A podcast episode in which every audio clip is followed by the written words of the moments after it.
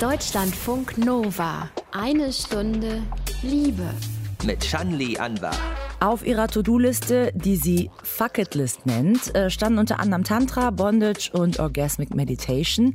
Sexbloggerin Theresa Lachner hat die Liste ordentlich abgearbeitet und berichtet in ihrem Buch Lustprinzip davon, geschrieben mit V statt U, wie halt ihr Blog auch heißt. Es geht aber parallel auch um ihre Reisen und um das Leben in 36 Ländern, so im Alter von Mitte 20 bis 30. Mhm. Was Theresa Lachner so als Digital-Nomadin erlebt erlebt hat. Ist auch Thema, also viel Stoff. Hallo Theresa. Hi. ähm, was würdest du sagen, ist so absolutes Muss, wichtigste Voraussetzung, was eine Sexbloggerin mitbringen sollte? Äh, Neugierde und ähm, keine Berührungsängste und ich glaube viel Humor. Mehr von Theresa Lachner jetzt in eine Stunde Liebe. Und zum Schluss der Sendung gibt es übrigens noch ein neues Liebestagebuch. Deutschlandfunk Nova. Eine Stunde Liebe hier. Geboren 1986, Literatur- und Kommunikationswissenschaften studiert. Dann mit Mitte 20 einen Job bei einem Verlag in Vietnam angenommen. Ja, der Beginn eines Lebens im Ausland mit wechselnden Stationen. Und beim ganzen Rumreisen dann irgendwann auch noch den Sexblog Lustprinzip kreiert. Eckdaten zum Leben von Theresa Lachner. Habe ich was vergessen? Oh, da könnte man noch ein ganzes Buch drüber schreiben. Aber das habe ich schon erledigt. Ja. ähm, bevor wir jetzt auf ernstere Aspekte in diesem Buch eingehen, ähm, über das Sexbloggerin-Dasein, würde ich gerne mit dir erstmal sprechen äh, durch zehn Fragen, vielleicht auch klischeehafte, die Menschen, die dich nicht so kennen und dann einer Sexbloggerin begegnen, dann ja dir vielleicht stellen, wenn sie den Mut hätten und so weiter. Mhm. Ähm, erstens, muss man viel Sex haben, um über Sex zu bloggen? Ich dachte das mit Mitte 20 auch noch und ich glaube, ich war da relativ gründlich. Von daher fühle ich mich jetzt irgendwie auf der sicheren Seite, was das angeht. So, ne? Also ich glaube, was auf jeden Fall hilft, ist ähm, vieles auszuprobieren. Ähm, wobei ich glaube, man muss auch nicht alles ausprobieren. Also ich glaube, auch das ist äh, Grundvoraussetzung, um als Sexbloggerin nicht total bekloppt zu werden. Auch wirklich dann irgendwann zu wissen, okay, das muss ich nicht ausprobiert haben. Stichwort ausprobieren. Ähm, zweitens, wie lang war deine sexuelle To-Do-Liste? Die nennst du ja Fucket List. Und ähm, ist schon alles abgearbeitet, was da drauf stand? Ich glaube so ziemlich, ja. Also es ist nicht alles, was drauf stand, dann auch in dem Buch behandelt, weil ähm, dann war es auch einfach schon vorbei, das Buch. Aber ähm, man kann immer weiterschreiben. Und ähm, aber auch da ist es so, das war natürlich die Fucket List ähm, stand 2014 und jetzt ist ja schon wieder fünf Jahre später. Also da tun sich noch ganz neue Dinge wieder auf. Also das mag ich eben sehr in meinem Beruf, dass es einfach, es gibt immer was zu tun. es gibt auch immer Neues äh, noch auszuprobieren. Was war 2014 drauf auf der Liste? Oh, ich kann es jetzt, was war drauf? Ähm, ja, ein Dreier oder ich glaube eine Orgie, ähm, Pegging, ähm, Orgasmic Meditation, Tantra, Sex mit einer Frau, weiß ich gar nicht, ob ich das schon abgehandelt hatte. Also war dann auf jeden Fall auch, ähm, ja, also so Bondage. So, ich glaube, die ganzen Sachen, von denen man immer so liest und sich denkt, Mensch, also, und ich glaube, das ist auch wirklich, ich glaube, ich sehe es eher so rum, man muss nicht alles ausprobiert haben, aber über die Sachen, über die man schreiben möchte, sollte man gut informiert sein. Also das ist so ein bisschen meine Prämisse.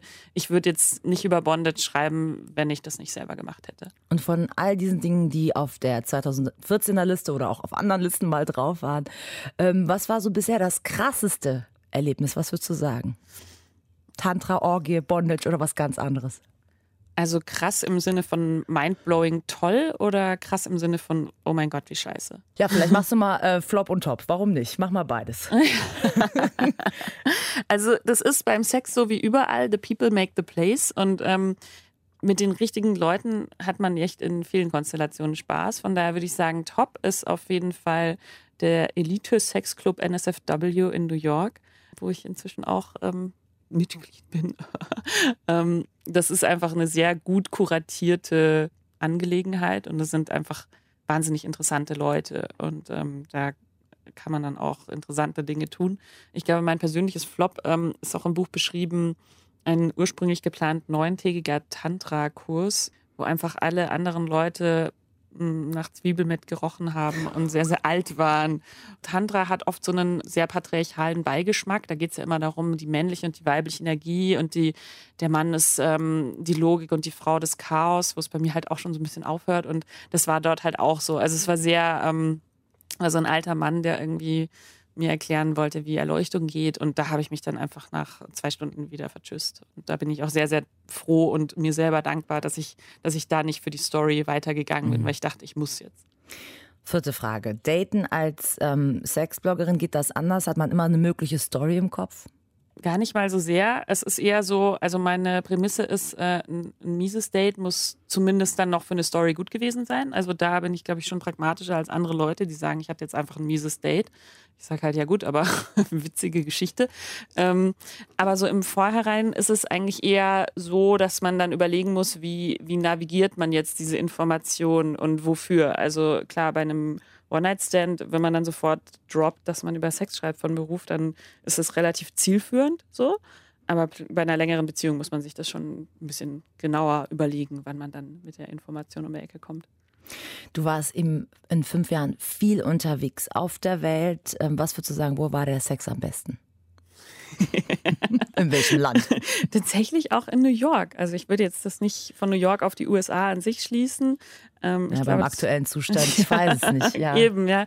Also von daher will ich jetzt da nicht die Lanze brechen für Amerika. Aber in New York an sich kann man, finde ich, schon sehr, sehr guten Sex haben, weil die Leute da eben auch sehr woke sind und sehr viel diskutieren und ähm, ja, sehr sich mit diesen Dingen mhm. einfach auseinandersetzen. USA ist vielleicht ein gutes Stichwort für die nächste Frage. Warum ist Schreiben über Sex nicht nur Spaß, sondern oft sehr ernst und auch politisch? Weil Sexualität extrem reglementiert wird von verschiedenen Regierungen und je reaktionärer ähm, eine Regierung ist, umso Mehr geht es darum, Rechte der Frauen zu beschneiden, seien es jetzt reproduktive Rechte oder auch alles andere. Also das ist wirklich, das zieht sich so durch. Wenn man das einmal so richtig beobachtet, dann kommt man da nie wieder weg. Und deswegen ist es eben nicht nur schön und nett und lustig, Viva la Vulva, sondern ganz klar auch, also wir haben gerade in Deutschland im Moment auch wieder wahnsinnig viel zu verlieren. Also ich glaube, da, das, also wenn ich schon drüber nachdenke, wird es schon ganz anders. Deswegen mhm. finde ich es total wichtig, dass wir da, dass, dass wir eben auch ähm, wählen, dass wir wirklich wählen, wer uns, äh, wer uns nicht zurück ins Mittelalter beamen möchte mhm. und unsere Sexualität.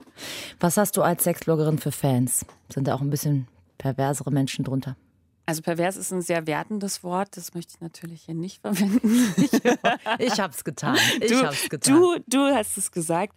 Ähm, naja, also was schon passiert ist, ähm, dass gerade, ich sag mal, Männer diesen Übersprungsgedanken haben, ach so, die schreibt über Sex, na dann will die natürlich mit mir auch Sex haben. Also mit welcher Selbstverständlichkeit mir dann Leute sagen, wollen wir uns an deren der Autobahnraststätte treffen, wo ich mir denke, hm, vielen Dank, aber nein. Okay. ähm, aber ich würde mal sagen, die meisten meiner Fans sind ausgesprochen reflektierte, schlaue und schöne Leute. So, also ich lerne auch immer wahnsinnig viel so im Austausch mit denen. Mhm. Ja. Gibt es für dich eine Grenze? Was würdest du nicht öffentlich machen zum Thema Sexualität?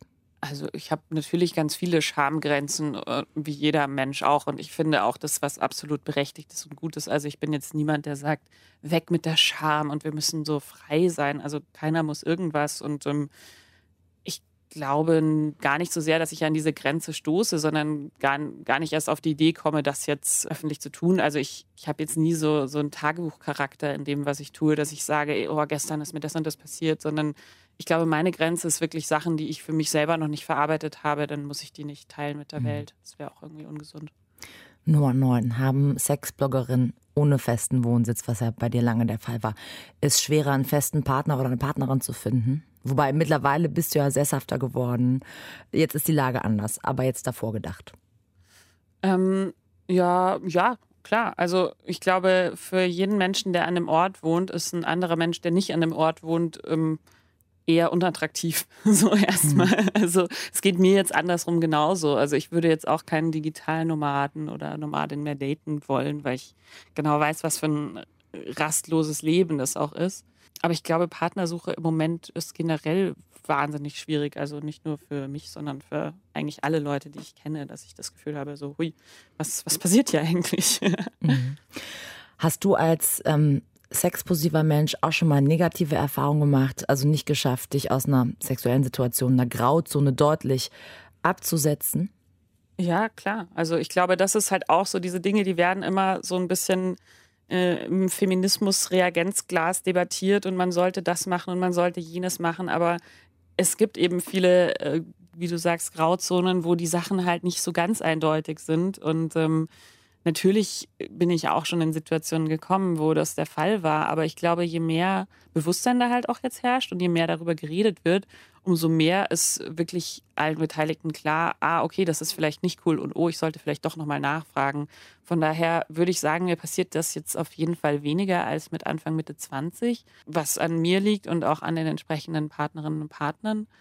Und ähm, Ah, ich komme nicht mehr drauf, was ich dir dazu jetzt noch als das zweiten macht wichtigen nichts. Punkt Wir haben noch so viel mehr zu Ja, sagen. sehr gut. Ähm, in deinem Buch, Theresa, ähm, schreibst du auch über viele Momente, ja, wo du in einer Partnerschaft und einer sexuellen Begegnung mit einem anderen Menschen auch Probleme hattest. Du hast es eben auch schon angesprochen. Ähm, ist darüber zu schreiben oder auch jetzt vorher darüber zu bloggen dir schwer gefallen? Ja, auf jeden Fall. Also ich glaube, niemand gibt sich gern diese Blöße zu sagen, so, ey, mir ist, mir ist schon mal was echt Mieses passiert und ich habe das auch selber erst hinterher kapiert. So, ne? Also ich glaube, das ist irgendwie so in vielen äh, Grauzonen und Missbrauchserfahrungen auch so ein ganz großer Teil dieser Scham, dass man nicht nur irgendwie das Gefühl hat, ich darf darüber jetzt nicht reden, sondern auch so, hey, ähm, warum habe ich das nicht schneller gerafft? So. Mhm. Und genau deswegen fand ich es auch wichtig, darüber zu schreiben und eben auch gerade als Feministin, so dass einem das trotzdem passieren kann. Ne? Ja. Es ist wirklich wie so ein, auch ein roter Faden in deinem Buch, diese Erfahrung, die du beschreibst, äh, in einer Beziehung mit einem Mann hast du die gemacht.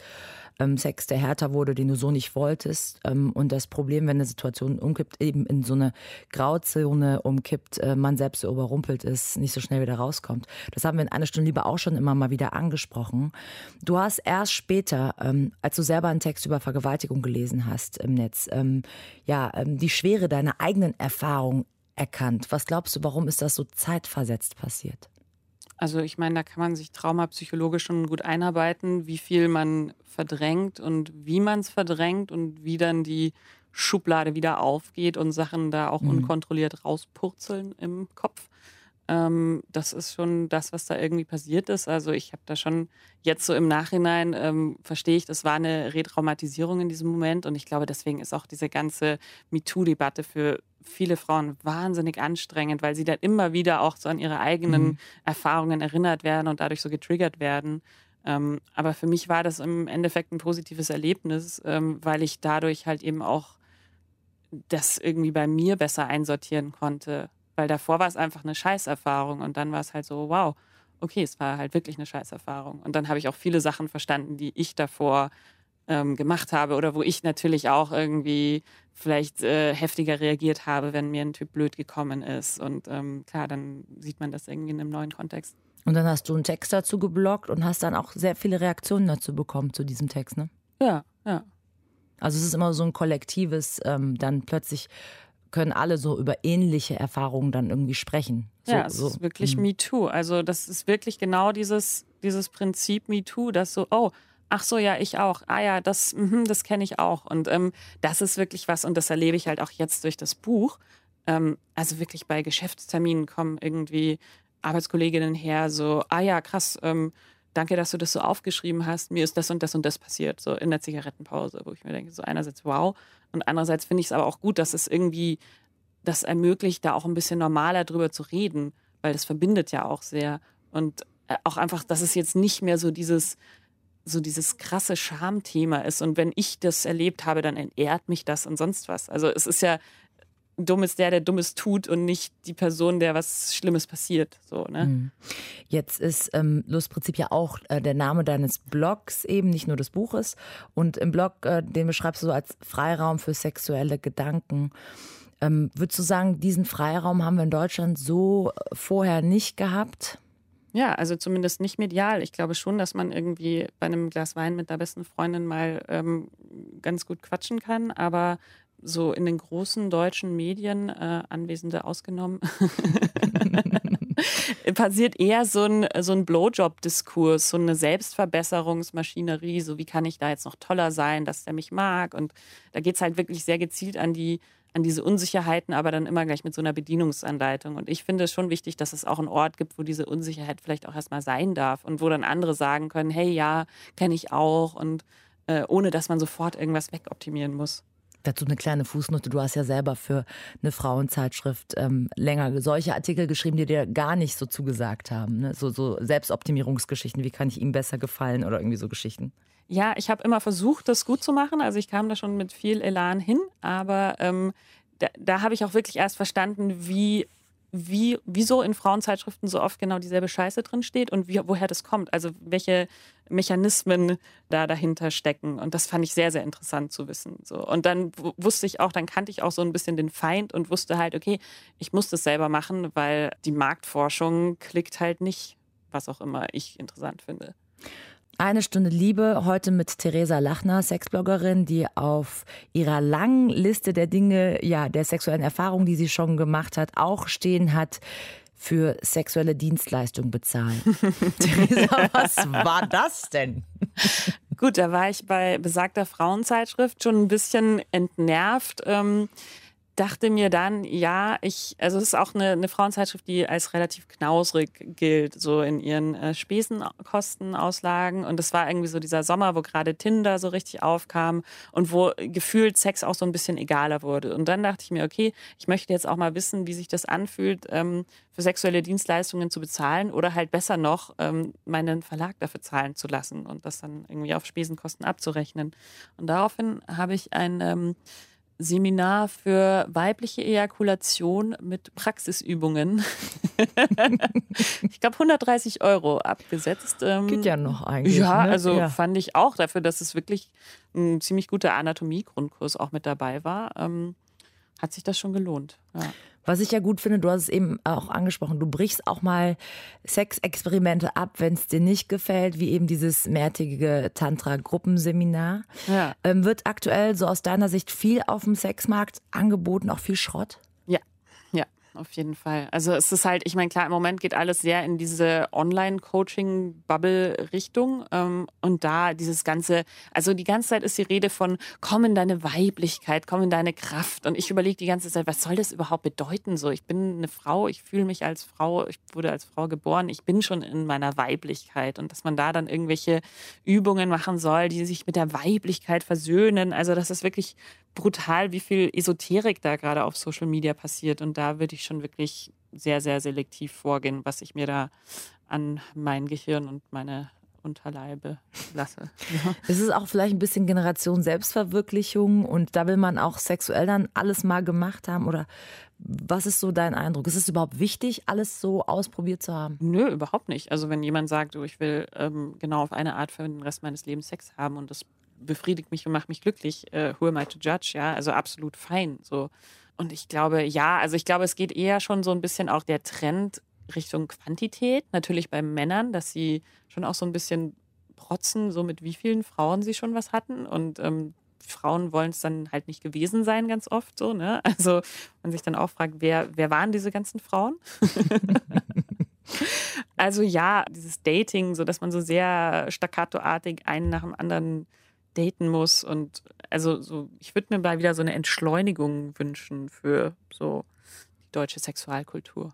Jetzt ist es so, ähm, du listest viele verschiedene Themen eben auf deinem Blog auf, greifst auch vieles im Buch auf. Ähm, hast du das Gefühl, jetzt vor allem auch vielleicht beim Blog, wo du die Reaktionen direkt jetzt noch mitbekommst, mhm. erhoffen sich viele bei dir nicht nur unterhalten zu werden, sondern vielleicht auch so ein bisschen Hilfe?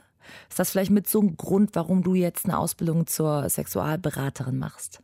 Also ich glaube, die Reaktion, die ich am liebsten habe auf meine Arbeit, ist, erst habe ich das gelesen, weil es mich unterhalten hat und dann habe ich richtig krass drüber nachdenken müssen. Das ist dann so, dann denke ich mir so Mission accomplished. Also ich glaube, Sex ist eigentlich so ein bisschen mein Vehikel, um ähm, Leute so ein bisschen zu indoktrinieren mit dem, was ich selber für richtig halte. und ähm, klar kommen auch viele mit wirklich konkreten Fragen und ähm, das war halt auch krass, wie MeToo so losgegangen ist. Mich haben halt dann sofort in einer Woche drei Frauen geschrieben, ich wurde vergewaltigt, was muss ich jetzt als nächstes machen? Krass. So, ne? Und ähm, da bist du natürlich als, sage ich mal, normaler Mensch, der vielleicht auch selber Erfahrungen in die Richtung gemacht hat äh, und da getriggert wird, erstmal wahnsinnig überfordert. Und das war für mich dann wirklich so ein Punkt, wo ich mir dachte, okay, ähm, ich gebe Leuten diesen Vertrauensvorschuss, weil ich da mit Foto und Namen im Internet stehe und wenn man dann wirklich diese E-Mails bekommt, so ich konnte da noch nie mit jemand drüber reden, aber bei dir ist es okay. Ja, dann geht es halt auch viel um Selbstschutz, dass ich sage, so, danke, dass du mir das sagst, aber in diesem Fall wäre es super, wenn du dich da und da hinwenden könntest, weil ich auch nur eine Person bin und dir vielleicht gar nicht helfen kann, selbst wenn ich es wollte. Und natürlich will ich allen Leuten helfen, aber ähm, ich bin halt auch nur ein Mensch und auch nur eine Journalistin und ähm, deswegen mache ich aber jetzt diese Ausbildung zur Sexualberaterin, dass ich eben trotzdem genau systemisch den Blick drauf habe, so was, was kann ich jetzt geben, was möchte ich geben und wie kann ich das geben. Sagt Deutschlandfunk Nova, ihr hört eine Stunde Liebe. Eine kleine Passage aus Theresa Lachners Buch Lustprinzip. Alle glücklich Verliebten denken, sie hätten die Liebe erfunden. Alle unglücklich Verliebten werden zu Detektiven, die minutiös Spuren und Beweise sichern, laut denen es irgendwie doch noch was werden könnte, bis sie beschließen, es nicht mehr zu tun.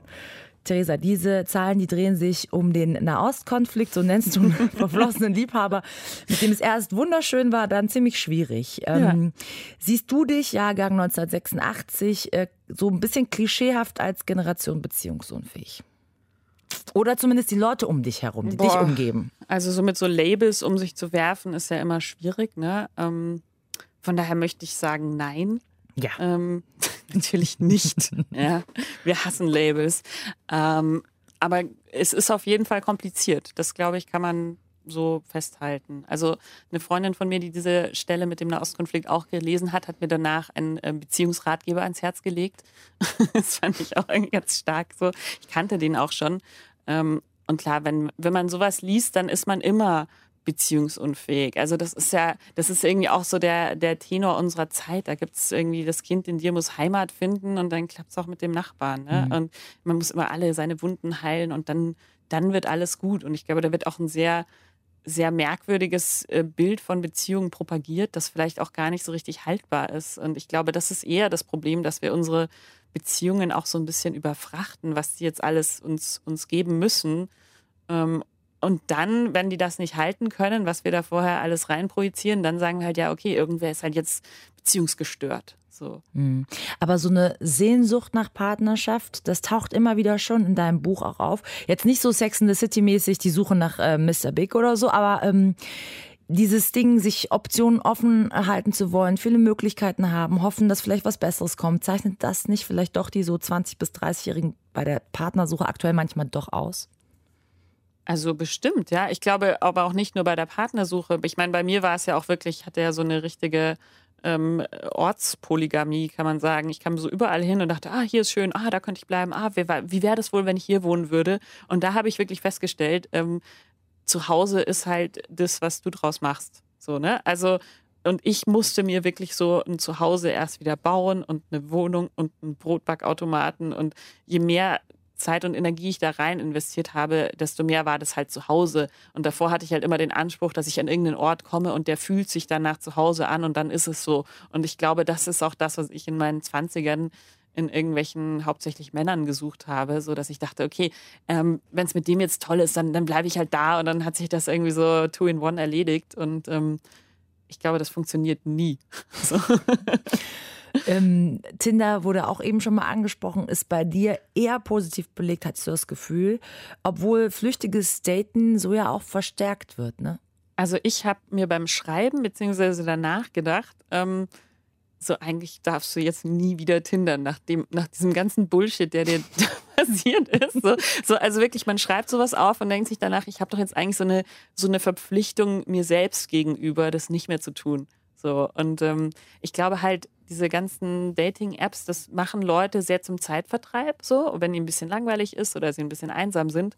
Und genauso sehen sie dann halt auch die Leute, die denen begegnen. Also, dass man halt irgendwie für irgendwie dann der Zeitvertreib ist und dass es gar nicht so viel anders ist, als wenn man jetzt irgendwie daheim hängt und Netflixt. Und das ist irgendwie so ein bisschen, ich glaube, da klinge ich jetzt wie so eine Oma, aber das ist mir im Moment jetzt nicht die Wertschätzung, die ich mir jetzt irgendwie von sowas erwarte. So, deswegen also gratis Tinder schon länger deinstalliert, so, ne? ähm, gegen Ende im Buch ja, taucht so eine Müdigkeit, so ein Ausgelaugtsein auf. Ähm, und dann kommen bei dir die Themen äh, Coaching und Therapie, um herauszufinden, vielleicht auch so ein bisschen, was kann ich tun jetzt. Hat dir das sozusagen geholfen oder hast du danach so ein bisschen das Gefühl gehabt, das ist jetzt auch irgendwie so Teil der Selbstoptimierungsmaschinerie? Ja, es kommt ein bisschen darauf an. Also ich glaube wirklich, gerade auch bei, bei Coaching und Therapie muss man halt wahnsinnig gucken, an wen man da so gerät und was der einem wiederum rät. Also ich kenne wahnsinnig viele Therapeuten, dem möchte ich also nicht nachts im Dunkeln begegnen, so mit dem, was sie so für Weltsichten haben. Ne? Also da, da googelst du lang genug und kommst doch irgendwann noch auf äh, ähm, Homosexualitätsexorzismen und solche Geschichten. So. Also es ist wirklich so, wo du, das ist so diese, wie diese Arzthörigkeit in Deutschland, dass du denkst, oh, der Herr Doktor wird es schon wissen. Der Kittel. Und ja, so, und das Weiße. denkt man mhm. oft halt auch von Therapeuten und ist leider auch oft Quatsch. So, also ich bin da schon auch für ein sehr, sehr selektives Vorgehen und auch keine Angst zu haben, auch mit einem Therapeuten vielleicht Schluss zu machen, wenn wenn das Weltbild für einen da nicht richtig stimmt. So, ne? Und dann nicht sich dann noch von dem einreden zu lassen, ja, das ist nur, weil du nie was durchziehst oder irgendwie so ein Psychoscheiß. ja. ähm, eine Stunde Liebe hier. Am Ende geht es um Selbstliebe in Theresa Lachners Buch Lustprinzip mit V geschrieben statt mit U. Ähm, Theresa, du hast ja auf ähm, deinen ganzen Reisen am Ende durch viel Stress, durch schwierige Reisemomente viel abgenommen. Was haben die Komplimente ähm, über deine neue, dünnere Figur bei dir ausgelöst? Es war ja nicht wirklich Freude. Naja, es ist halt irgendwie schwierig, weil gesamtgesellschaftlich immer dieses Bild ist, so ähm, dick sein oder Übergewicht äh, ist ungesund und ähm, dünn sein ist gesund. Und bei mir war es wirklich so, ich hatte irgendwie einen Burnout und mir ist ein Zahn quasi ähm, durchge verfault, kann man nicht sagen. Es klingt ein bisschen eklig, aber ich hatte halt einen kaputten Zahn, der dann Wurzel behandelt werden musste und habe wahnsinnig viel gekotzt und so. Kann man alles im Buch nachlesen. Wunderschön. Ähm, und auf jeden Fall war ich dann halt mal kurz, ich glaube, sieben Kilo dünner oder so. Und man muss sagen, du bist 1,80 groß. Das heißt, bei dir verteilt sich das ja eh irgendwie. Also so. Ja, also ich, ich bin 1,80 und habe so Kleidergröße 42. So, ich bin äh, relativ mit dieser 42 exakt bundesdeutscher Durchschnitt, muss man sagen. So, also und das. Ähm, also ich war davor nicht richtig dick und danach war ich halt dünner. Und das hat halt sehr viele Leute so, oh, du siehst toll aus, Mensch, Mensch, super. Und ich habe mich aber wahnsinnig krank gefühlt, weil ich das ja war. Und, und das dann, dann halt so für dieses sich, sich schwach fühlen. Und ich habe die ganze Zeit irgendwie so gezittert und so. Und dafür dann gesagt zu bekommen, Mensch, super, endlich.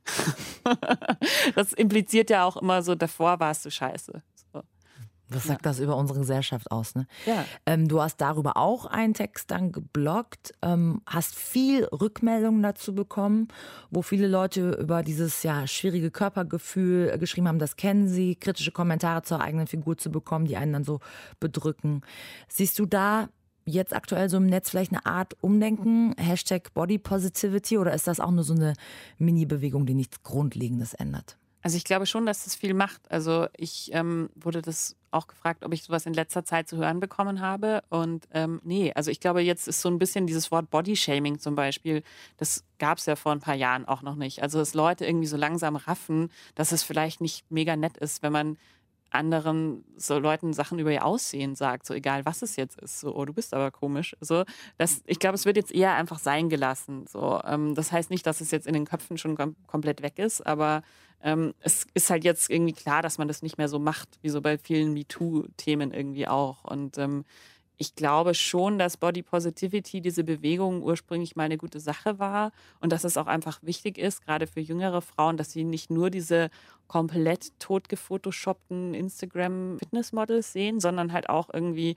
oh, das ist eine Frau, die sieht so aus wie ich, die hat auch irgendwelche Dehnungsstreifen oder vielleicht mhm. ein Winkfleisch. Aber weißt du, Theresa, Germany's Next Topmodel geht in die nächste Staffel und hat, ich weiß gar nicht, bis zum Jahr sonst wann äh, den Vertrag verlängert bekommen. Ne? Ja, ja, es ist der Horror. Also ich glaube wirklich, das kann nur als Gegenbewegung sein zu was anderem, was wirklich auch immer schlimmer wird. Und das muss man halt auch sehen, dass ähm, Instagram, glaube ich, uns alle irgendwie fickt. So, dass, dass das wirklich, dass sich dem niemand entziehen kann, dass du die ganze Zeit diese Bilder siehst von Leuten, die wirklich auch nicht so aussehen können, weil niemand so aussieht. Und dass du dann die ganze Zeit suggeriert bekommst, ja, das ist normal und ähm, das ist ganz einfach und trink halt diesen Detox-Tee und mach irgendwie diese CrossFit-App-Sachen mhm. und dann geht es bei dir halt auch ab. So, ne? Und gerade auch was Schönheitsoperationen angeht, das ist ja brutal. Also ich, gerade, also ich glaube, das kommt auch immer näher. So, ne? Früher war das irgendwie noch so, das machen halt irgendwelche verrückten Amerikaner und äh, jetzt in meinem Bekanntenkreis gibt es sehr, sehr viele Leute, die was machen lassen. So, ne? Mhm. Jetzt bist du ähm, mittlerweile eben, haben wir es angesprochen, in der Ausbildung zur äh, Sexualberaterin. Was steckt so als Motiv dahinter? Der Wunsch nicht nur journalistisch über Themen zur Sexualität ja, zum Denken anzuregen, sondern konkreter was zu tun, zu helfen? Ja, klar. Also ich möchte den Fragen, die kommen, natürlich besser begegnen können, auch fundierter begegnen können. Als Journalistin hat man ja oft auch so ein gefährliches Halbwissen von irgendwas. Man denkt, man liest sich mal voll in irgendwas ein und aber in Wirklichkeit gibt es halt auch noch wieder zehn Gegenpositionen. Und ich glaube, die Ausbildung hilft mir einfach, so einen systemischen Überblick zu bekommen, auch ähm, zu kapieren, wow, okay, daher kommt das überhaupt, dass Leute überhaupt so denken. So, ne? Also dieses Konzept zum Beispiel von Intimsphäre, das ist relativ neu. Also im Mittelalter haben noch alle im selben Raum gewohnt und natürlich haben da Mama und Papa vor den Kindern gevögelt. So, also nur so ein mhm. ähm, Beispiel dafür, was, ähm, was wir halt jetzt für sehr selbstverständlich sehen, was es halt einfach noch gar nicht so lange gibt. So.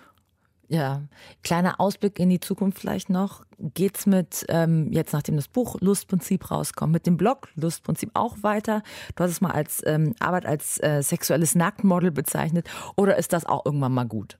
Das fragen mich gerade die ganze Zeit Leute. So, jetzt ist, jetzt reicht doch mit dem Blog. So. Nee, ich sag nicht, es reicht, aber findest ja. du das vielleicht? Weil nee. irgendwann hat man ja auch vieles beschrieben, vielleicht und denkt sich, naja, ich muss nicht über alles. Aber es kann auch sein, dass man denkt, naja, die sexuelle Entwicklung ist ja eigentlich nie abgeschlossen. Ja, also ist, ich mache jetzt diesen Job seit zehn Jahren, also nicht nur am Blog, sondern halt, dass ich von Beruf über Sex schreibe.